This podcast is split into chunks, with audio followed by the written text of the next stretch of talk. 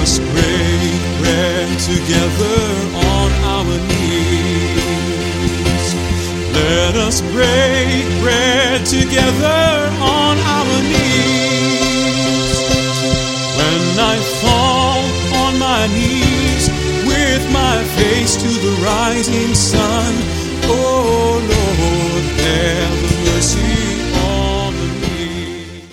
Welcome to Words of Inspiration with your host and teacher, Audley McLean.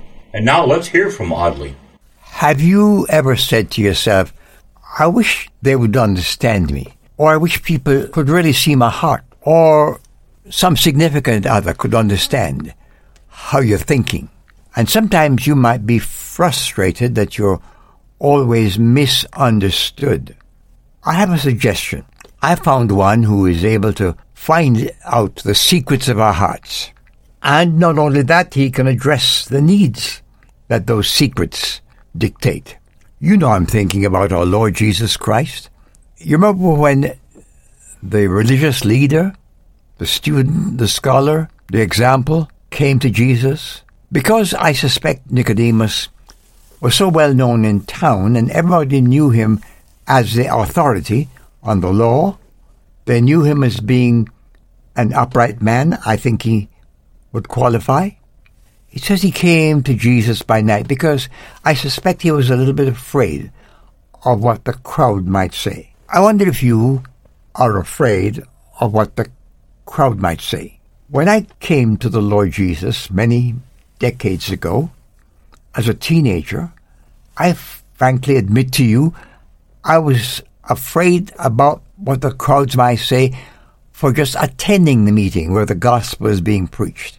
You see, it was a big tent, and my friends and I had designs for it, but not as attendees. But my mother persuaded me, and I found myself going. And there I heard the gospel of the grace of God. But something more than that happened that night. It seemed as though the Spirit of God was talking to me because the preacher was kind of rattling off my life without knowing me at all. And you know the Bible has a way of doing that. Well, I was kind of hiding out to go, but I found Jesus. Nicodemus was probably doing the same thing. And so he comes to Jesus and he wants to flatter him. He says, You know, Master, we know that you are a teacher come from God because blah, blah, blah, blah. And I can almost hear Jesus, although these words aren't written, but he's saying, Knock it off, Nick. I know what you really need. I can help you. And he begins to tell him about the new birth.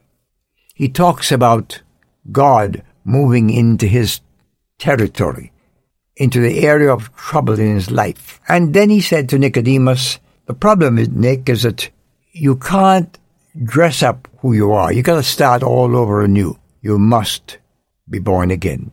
Now, I don't know you, but the Spirit of God does. And that feeling, that something you think is inside of you, is not a something. It's God the Holy Spirit saying, I know you. I know you. And I love you just as you are, just where you are. And then that same Holy Spirit of God wants to woo you. He's reminding you that Jesus Christ said, I came to save sinners. Wow. He says, I didn't come to call righteous people. So my friend, if you find yourself at that place where you, you really want somebody to understand you, try Jesus. He not only understands, but he cares.